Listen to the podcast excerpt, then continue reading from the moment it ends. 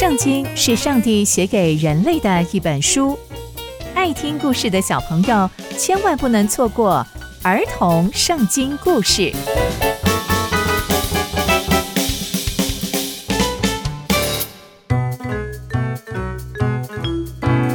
各位亲爱的大朋友、小朋友们，大家好，我是佩珊姐姐。小朋友们，今天佩珊姐姐要跟大家分享的故事是米迦的神像。这位米迦是谁呢？接下来又会发生什么事情呢？就让我们继续听下去吧。在以法莲山地，有一个人叫做米迦，他对他妈妈说：“妈妈，你那边啊有十二公斤的银子，是被我拿走了啦。我听到你有咒诅这件事情，你看，你看。”都在这里，还给你。米迦的妈妈听到之后就非常的紧张，说：“儿子啊，愿愿上帝赐福你。”接着，米迦就把十二公斤的银子还给他妈妈。米迦的妈妈就对上帝说：“上帝啊，我我要把这些银子从我这里分别为圣，我的儿子米迦都归给耶和华，都归给你。”我要把它做成一个柱像，哇！真的会把这些银子都归给你，都还给你。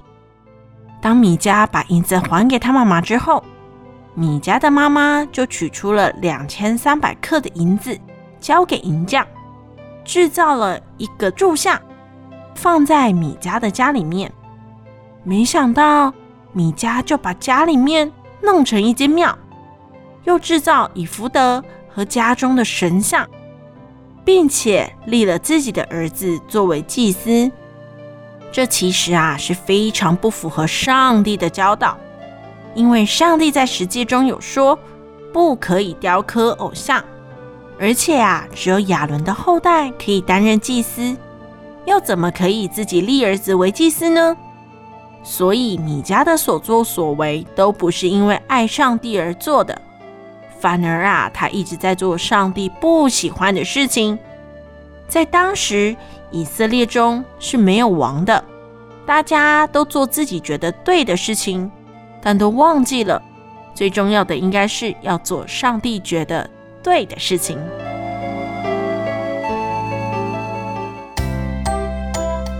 从今天的故事，我们知道米迦神像的故事。从故事的开头，我们就知道米迦的妈妈咒诅了偷钱的小偷，直到发现小偷原来是自己的儿子，就马上反悔，还求上帝赐福他。接着又说要把全部的银子献给神，但其实只从中间拿了一些些去雕刻神像。而米迦呢，他也开心的接受了这些事情，并且把家里面。装设成庙，还立了自己的儿子为祭司，所以他们不但没有讨神的喜悦，反而是处处违反上帝的吩咐。所以小朋友们，我们一定要留心听上帝的命令，并且要牢牢的记在心里面，才不会不小心就得罪上帝哦。刚刚佩珊姐姐分享的故事都在圣经里面哦。期待我们继续聆听上帝的故事，我们下次见喽，拜拜。